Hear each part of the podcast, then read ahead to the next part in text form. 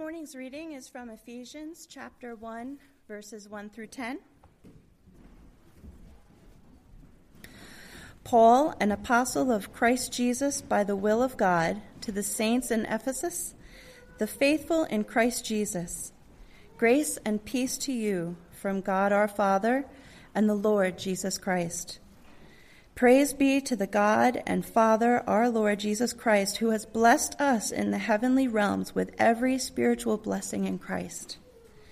For he chose us in him before the creation of the world to be holy and blameless in his sight.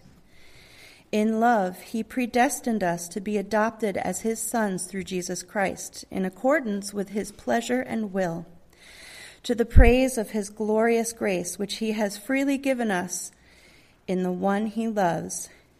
In him we have redemption through his blood, the forgiveness of sins, in accordance with the riches of God's grace that he lavished on us with all wisdom and understanding. And he made known to us the mystery of his will according to his good pleasure, which he purposed in Christ to be put into effect when the times will have reached their fulfillment to bring all things in heaven and on earth together under one head, even Christ.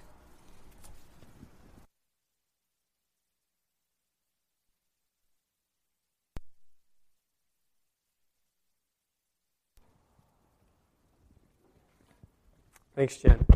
Would you bow your heads with me? Dear God, we thank you and we praise you for this opportunity for us to study your word. And God, I pray that as we embark upon a new series this morning, Lord, that you would just open up uh, this book to us, that you would open up these words that are yours, and that you would help us to understand them better with our minds, Lord, and even more so with our hearts. God, I pray that you would write your word on our hearts, and that we might know that you are here, that you are with us, and that you are working in us. We pray this in Jesus' name. Amen. Form follows function. Form follows function. This is a, a phrase which many of us are familiar with. It's a phrase that was made popular by a 20th century American architect named Louis Sullivan. And the idea behind it, form follows function, and particularly in the realm of architecture, is that a, a building, the, the form of it should should follow its function. In other words, the function of the building should dictate the form of the building. That may sound rather obvious to us, but that's because we're part of the kind of the, the movement that flew out of that, right? And, and the idea here is that, that the function of something is more important than the form. That at the end of the day, and, and I think this is a particularly American sentiment, at the end of the day, what matters is what can it do? What can it do? Not, not what is it, but what can it do? And I, I think the same thing uh, is true not just in the realm of architecture, but even as we approach relationships with other people, right? I mean, at the end of the day, you know, this kind of discussion about, well, well, what are they like? Well, okay, really the question is, well, what do they do? What have they done? What do they do with their lives? It's their actions, not their essence, that ultimately matters to us. We'll let the philosophers debate this whole thing about essence and when they can have fun doing that. What we really care about is okay, but, but what do they do? What, what, what are their actions like? Because that reveals the idea of essence, if there is a such thing as essence, anyway, which is something philosophers these days debate anyway. But, but, uh, but if there is a such thing as an essence, it's reflected in the actions, and that's really what we care about, is what they do. Let me give you an example of this. Uh, 38 years from now, I anticipate that my two year old daughter may wish to get married. Um, we've decided that she can't start dating until she's 40. We feel like that's pretty reasonable. Trying to be progressive, right? Not be too restrictive. But, you know, 40 years from now, you know, she finally, we let her out of the cave, out of the dungeon. She's out into, into the world. Uh, and, um, and, and she wants to get married, right? And, and of course, as her father, as a parent, course, what am I going to be thinking in the next 40 years? And that is that, well, I hope that she finds a good man, right?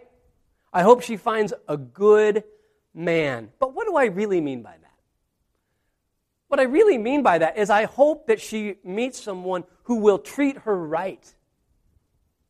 I hope that she will meet someone who will, who will serve her and will consider her thoughts, will listen to her, and will seek to, to make her life better, who will, will be there for her in, in his actions, in the things that he does. I don't, I don't care, eh, good man, whatever.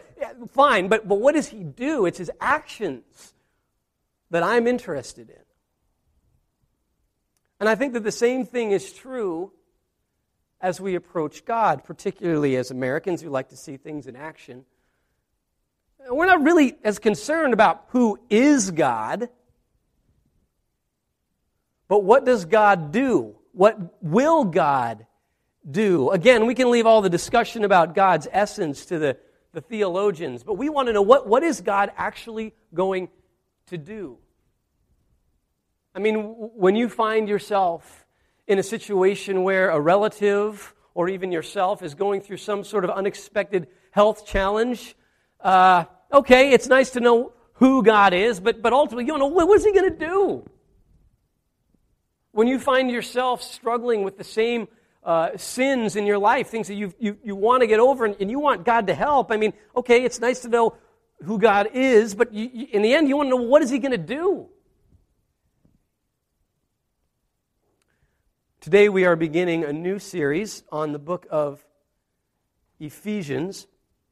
And the book of Ephesians is, is one of uh, the letters. It says right here that Paul, an apostle of Christ Jesus, this is from, from Paul, and this is one of Paul's letters. Uh, he wrote many letters, comprising about half the New Testament is comprised of letters uh, from Paul. And this particular letter is, is addressed uh, to Ephesus.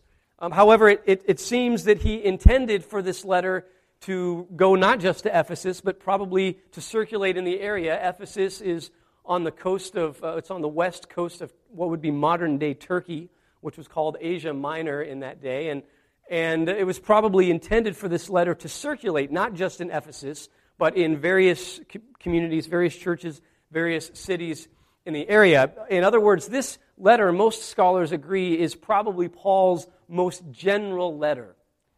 In other words, it doesn't seem that he had a specific reason in mind for writing this. Many of Paul's other letters are what we call occasional letters, that there seems to be a specific reason, a specific occasion for why he's writing to deal with a particular issue in that church. Uh, but it seems that in this letter, there, there really isn't. It's really more of just a general letter. And so, in, in some respects, this letter can sort of give us a, a bird's eye view of Paul's theology, Paul's understanding of God and his understanding of Jesus. This would have been written, uh, it's kind of estimated that it would have been written in the late 50s, early 60s. So we're talking uh, somewhere around 25, 30 years after Jesus' resurrection. This is sort of the time period in which it was written. And so these, these different uh, communities of faith following Jesus were springing up. And we have this one in Ephesus and the surrounding ones to whom Paul is, is writing. And what we're going to be doing over, it's really going to be over several months, is we're just going to be going through this letter.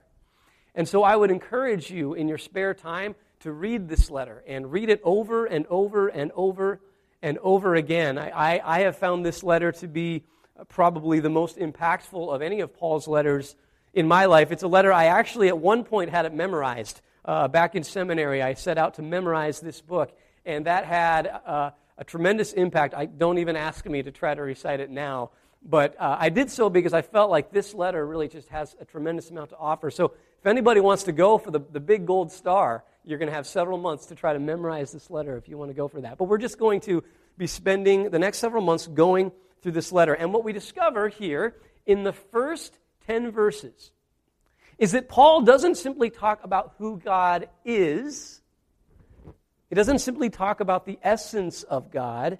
He actually talks about what God's going to do. He highlights that this is a God of action. This is a God who has a will, who has a purpose.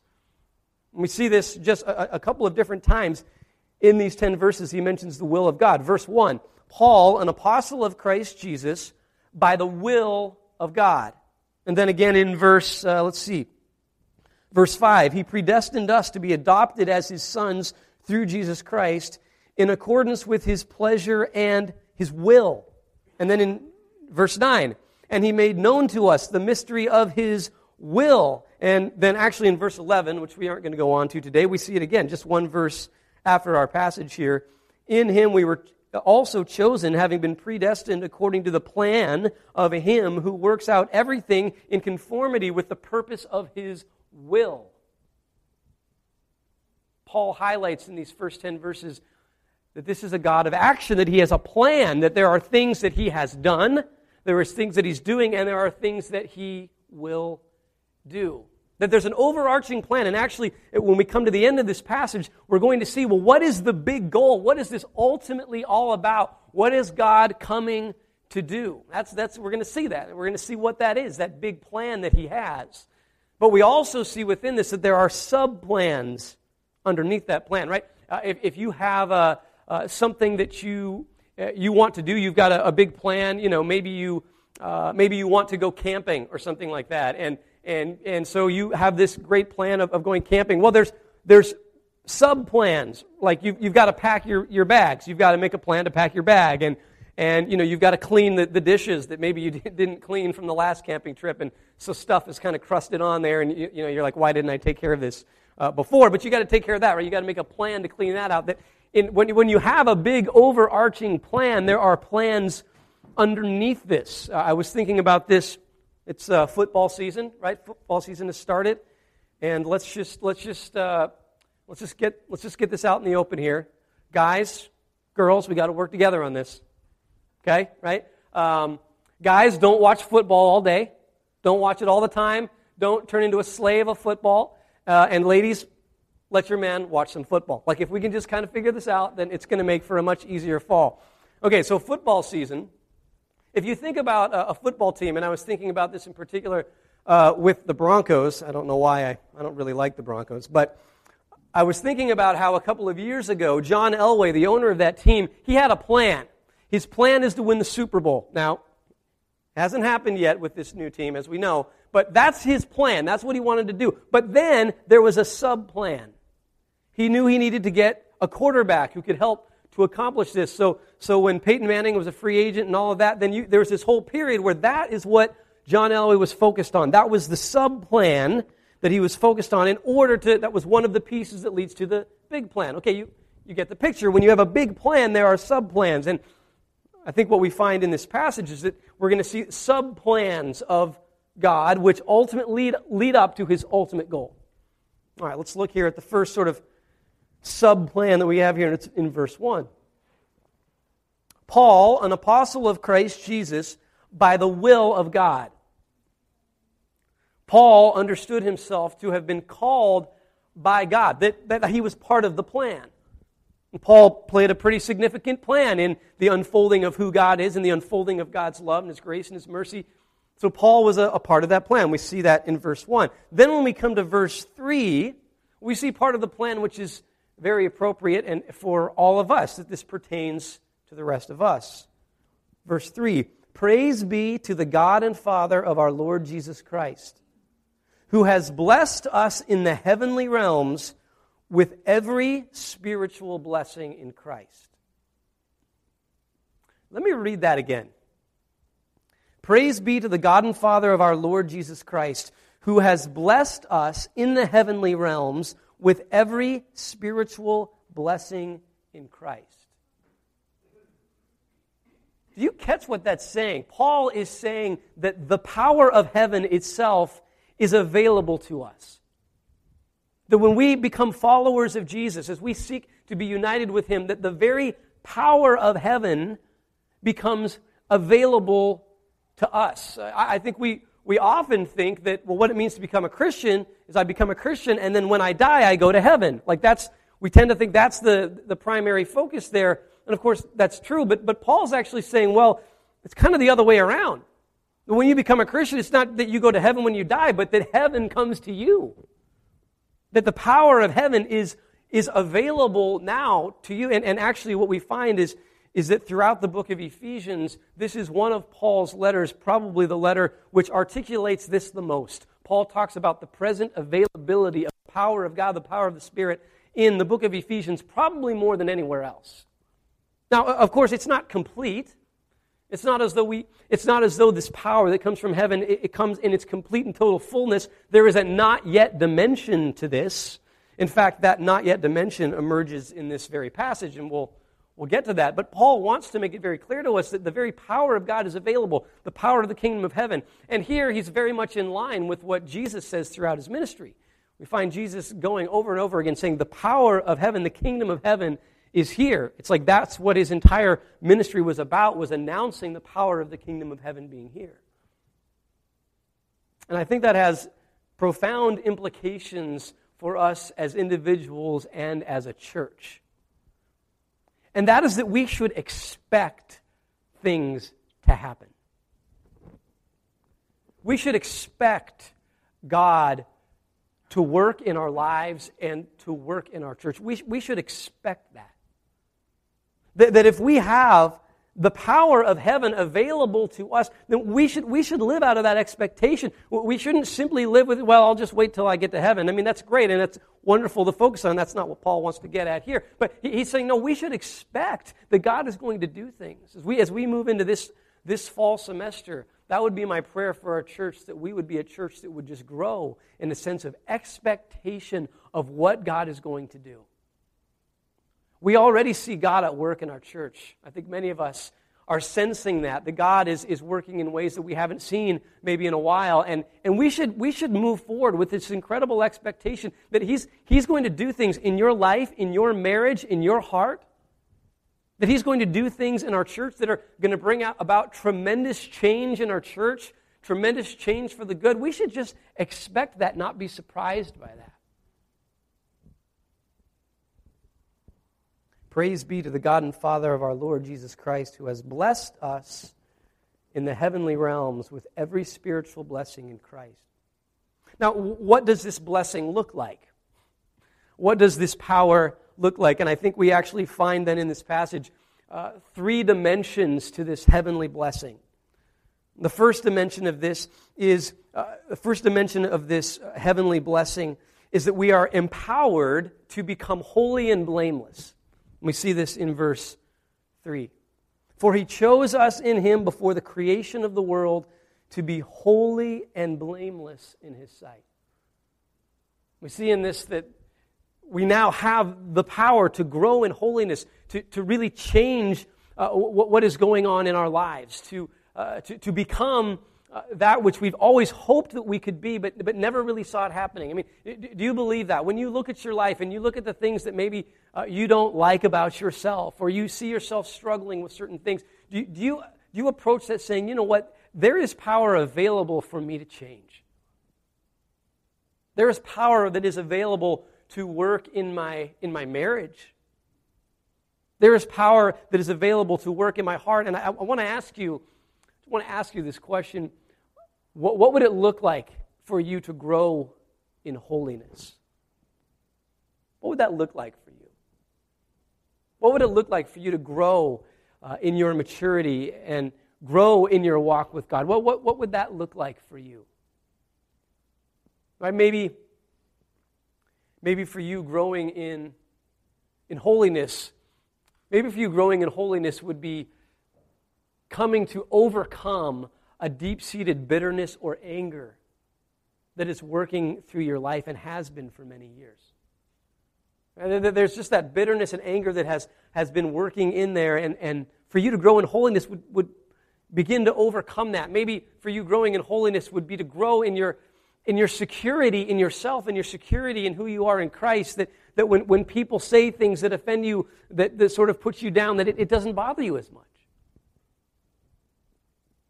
Maybe growing in holiness for you is, is, is overcoming some sort of idol in your life. I, again, I think idolatry really is one way of explaining just about every problem that we have. Those of you who are in the community groups know we, there's a section where we look uh, quite extensively at this idea of idolatry and, and, and how do you know what an idol is, right? An idol is it's a, false, it's, it's a false God. It's something that you worship. It's something that you look to for life apart from, apart from God. And, and an idol can be anything. It can be a good thing. It's just that that good thing becomes your ultimate thing. And, and I think, how do you know if something has become an idol in your life?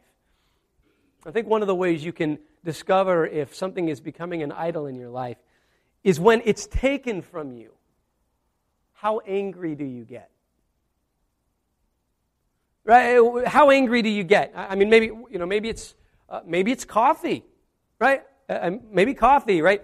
You're like, yeah, you know, I, I need my coffee each day, and and if you don't get it, like you go to Starbucks and they're out of coffee, like, are you are you okay? Like, okay, all right, I'll just get some later. Or you like you find yourself uh, like really angry.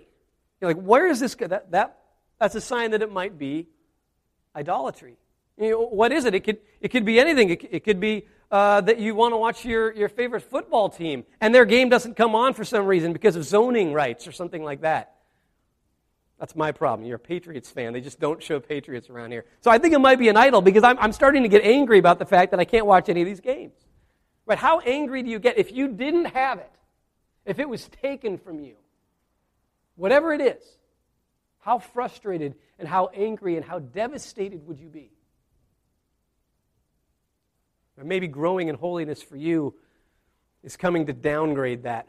Downgrade it from being an idol to something that you just like. Right? But it's okay if it's not there. Maybe, maybe that's what growing in holiness for you would be. What would, what would it look like? What would it look like for you to grow in holiness? Paul is telling us that the power of heaven is available to us to grow in holiness, that, that God has come and done this. So that's the first dimension of this spiritual blessing is that we are empowered to live out in holiness, to grow in that, not to become perfect, but to grow, but to grow in that.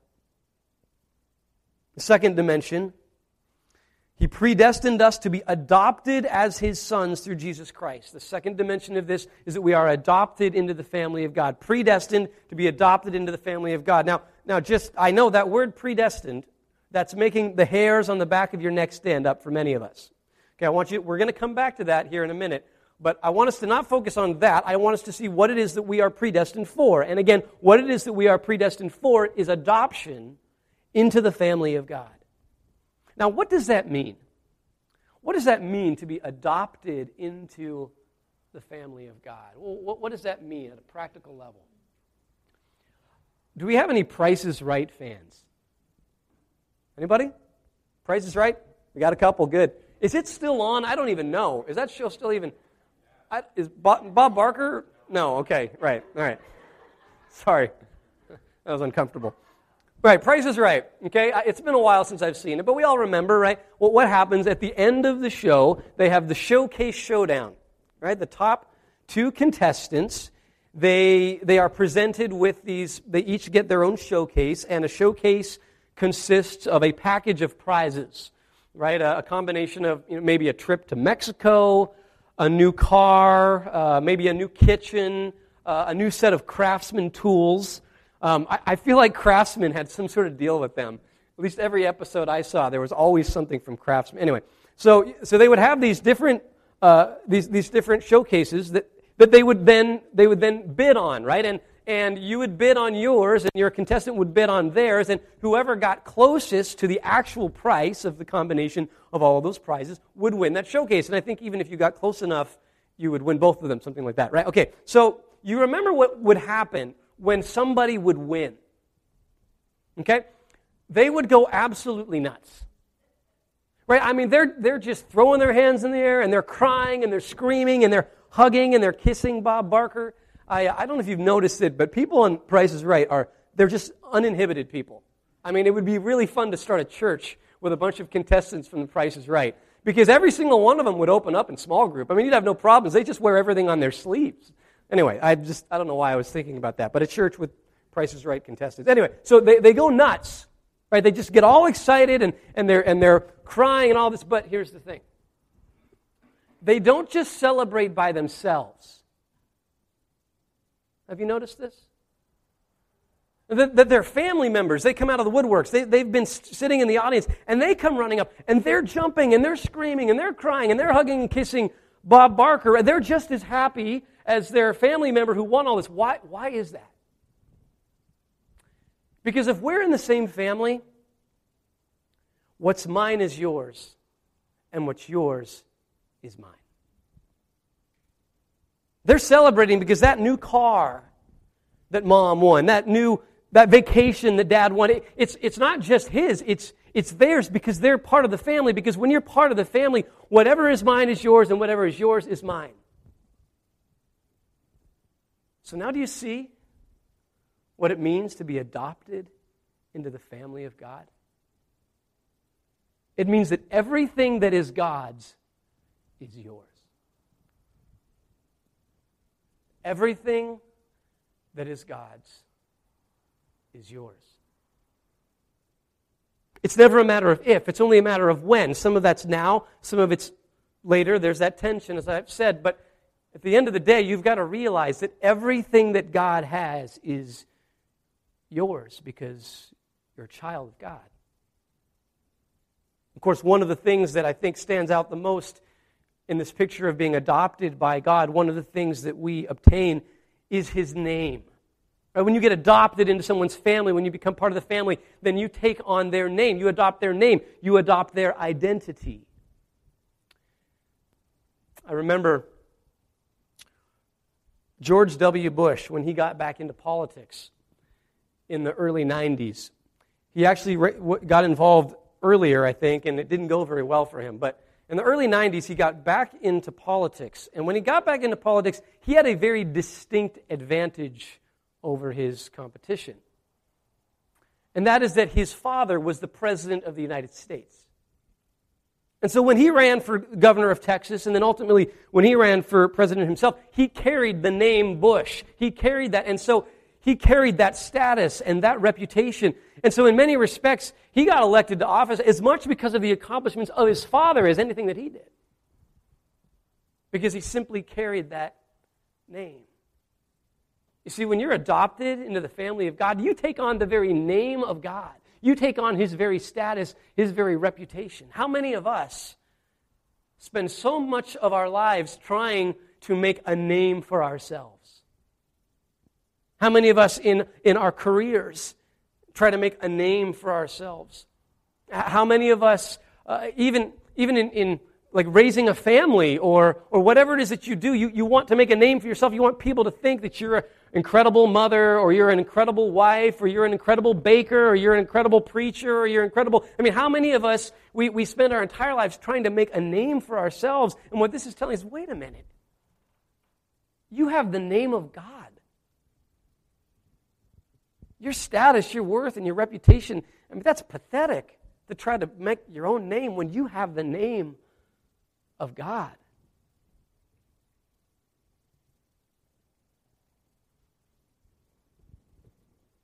Praise be to God, God and Father of our Lord Jesus Christ, who has blessed us in the heavenly realms with every spiritual blessing in Christ.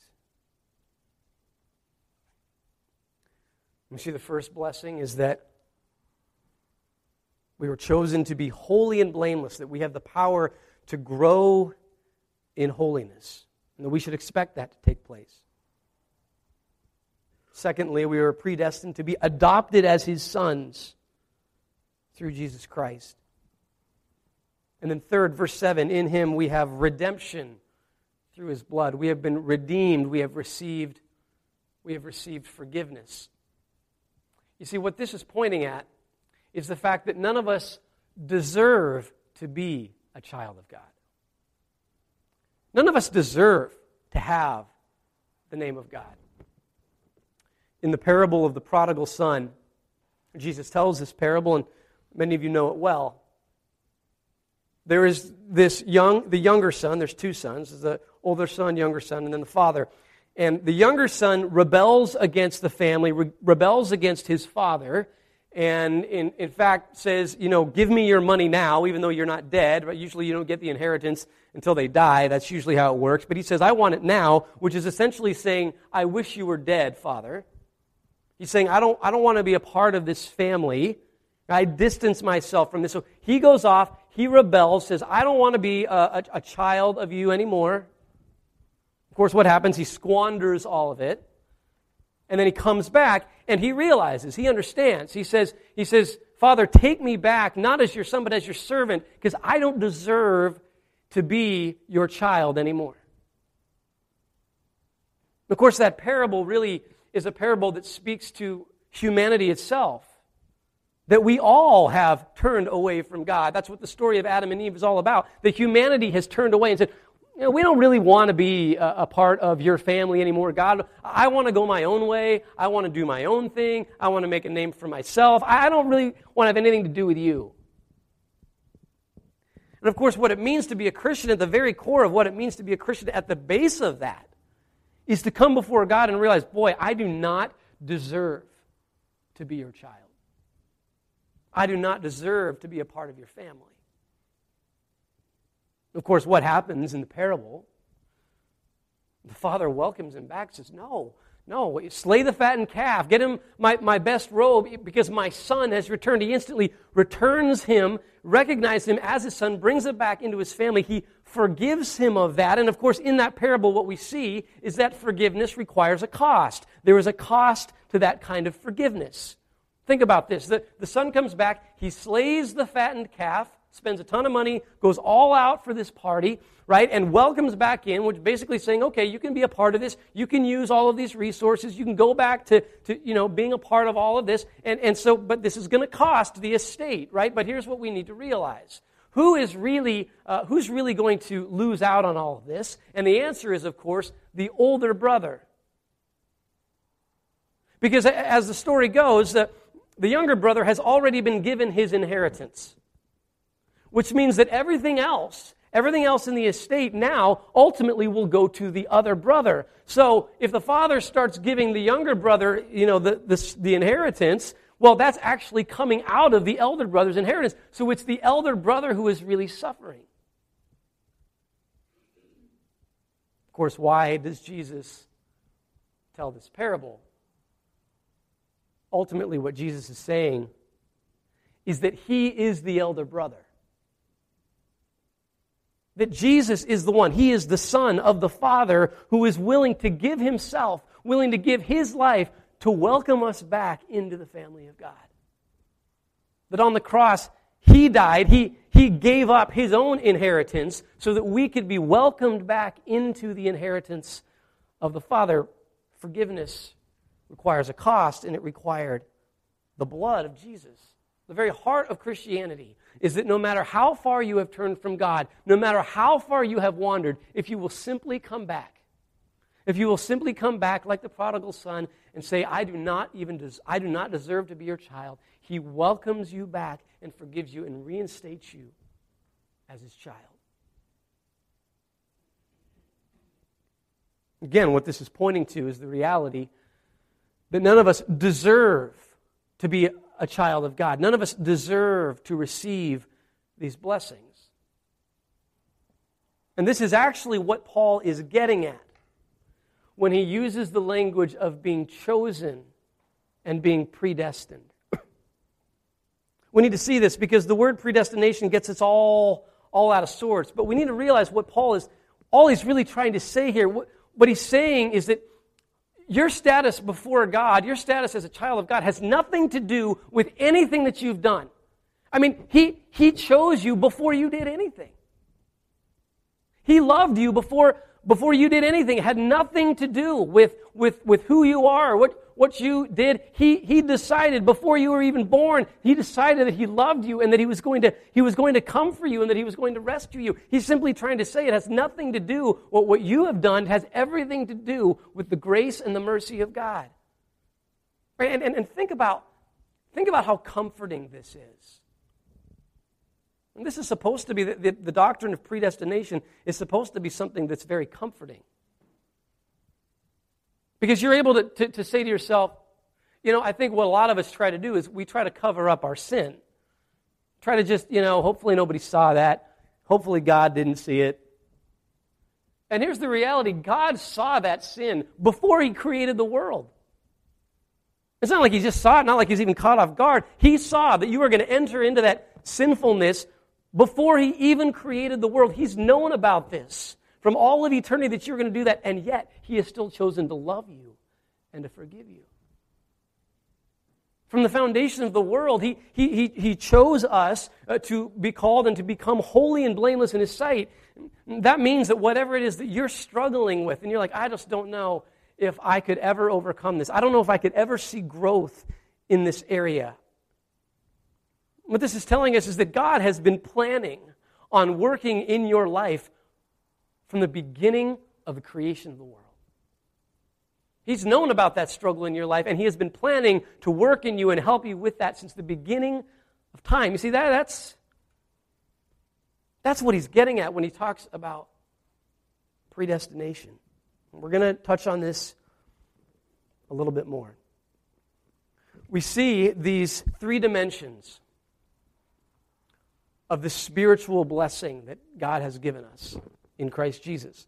Right? We, we see that He has created us or chose us before the creation of the world to be holy and blameless in His sight. He's, he's chosen us to be able to grow in holiness. That's one dimension of this spiritual blessing. He's called us to be adopted into the family of God, to reinstate us as sons and daughters of God. And then, of course, what has made this all possible is that He has forgiven us. He's forgiven us of our sin. So we see that that's what this spiritual blessing is all about. But remember what I said at the very beginning. This is just a piece of a bigger plan. That even in this passage, we see that as, as we're called according to his will to this, that there's a, a bigger will, a, a bigger purpose. And he actually clues us into this in verse 9. I guess you might say there's a fourth dimension to the spiritual blessing, and that fourth dimension is that he has made known to us the mystery of his will according to his good pleasure. And so he's clued us into what this ultimate purpose, this ultimate goal is. We find it right here in verse 10 is to be put into effect when the times will have reached their fulfillment. To bring all things in heaven and on earth together under one head, even Christ. You see that? God's plan is to bring all things, everything that you see, all of creation, to bring it all under the control of Jesus, to redeem and to restore, to reconcile all things. Today we're beginning this new series, which we're calling, apparently we're calling it Reconciliation, but it's really called Reconciliation. And what we're going to be looking at is that throughout the book of Ephesians, it's all about how God has come to reconcile all things, earth and heaven, to bring it together, heaven and earth to be united, and to, to, take back everything that has been taken from Him. And, and that begins with us, right? This is, this is this is what it's saying. The spiritual blessing is that this, this reconciliation begins with us to renew and to restore us, but that's just a piece of it. And then that points to something which we're going to see as we move through the book of Ephesians, and that is that we are called to be further agents of reconciliation. That what it means to be called, what it means to be chosen, what it means to be predestined is not just that we are chosen ourselves to be restored and renewed, but we are called actually to go out and to be his agents of renewal and reconciliation in this world. And this really helps us to understand uh, the mystery of predestination. Because listen to what that's saying. What it's saying is this You were chosen to go out and invite others to become part of the chosen people of God. Do you see that? What it means to be chosen is not, is not to start reflecting on, well, chosen versus those who aren't chosen. That's the kind of speculation that Paul is.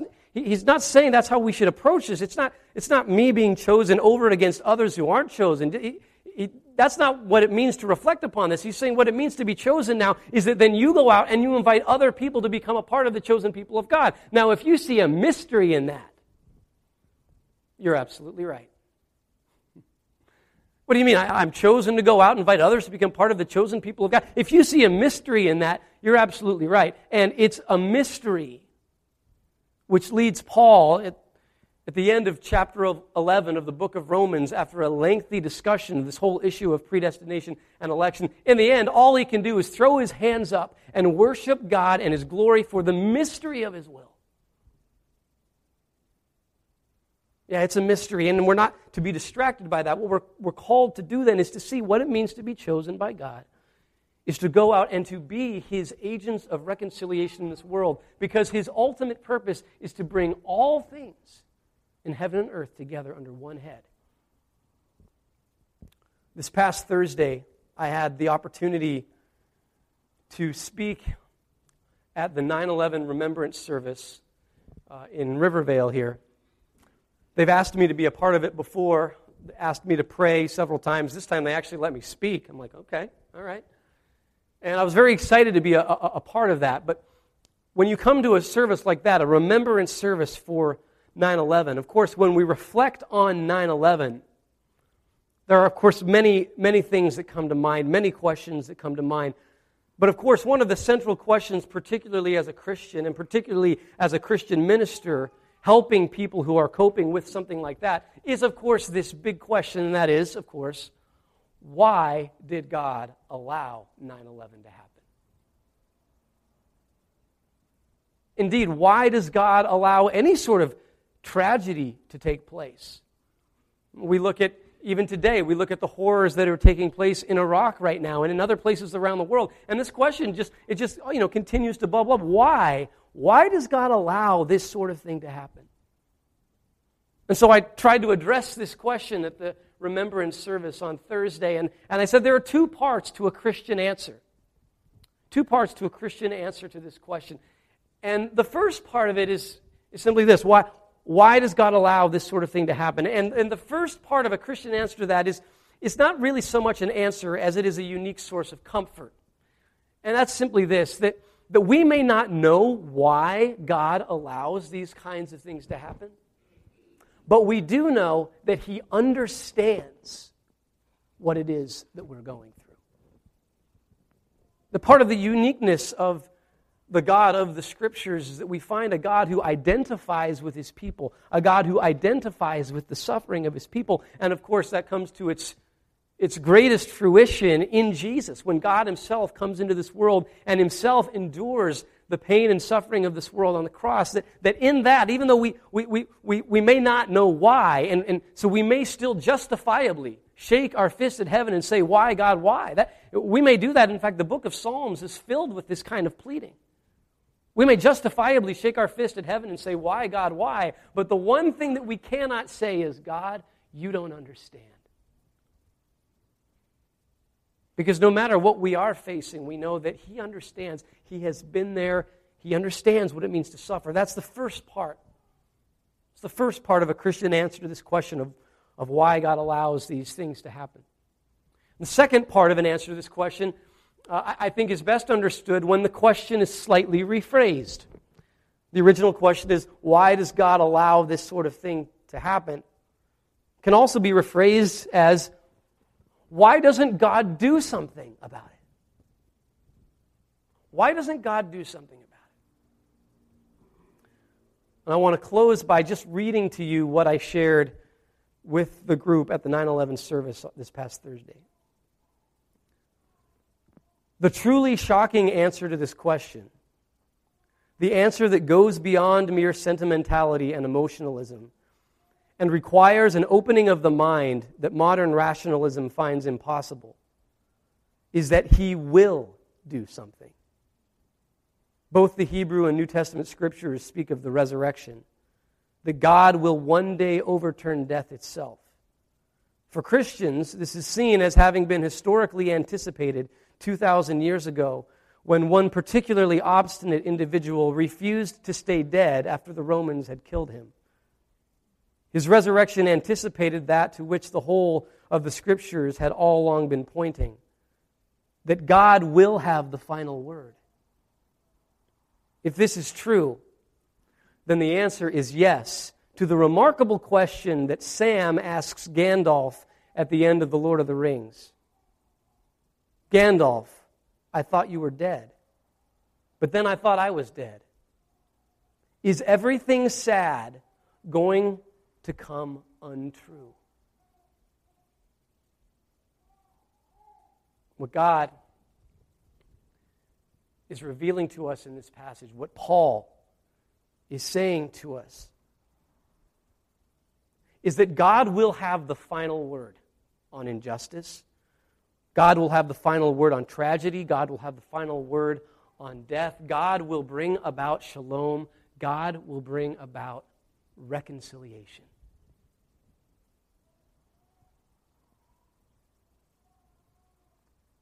And he made known to us the mystery of his will, according to his good pleasure, which he purposed in Christ, to be put into effect when the times will have reached their fulfillment, to bring all things in heaven and on earth together under one head, even Christ. Let's pray.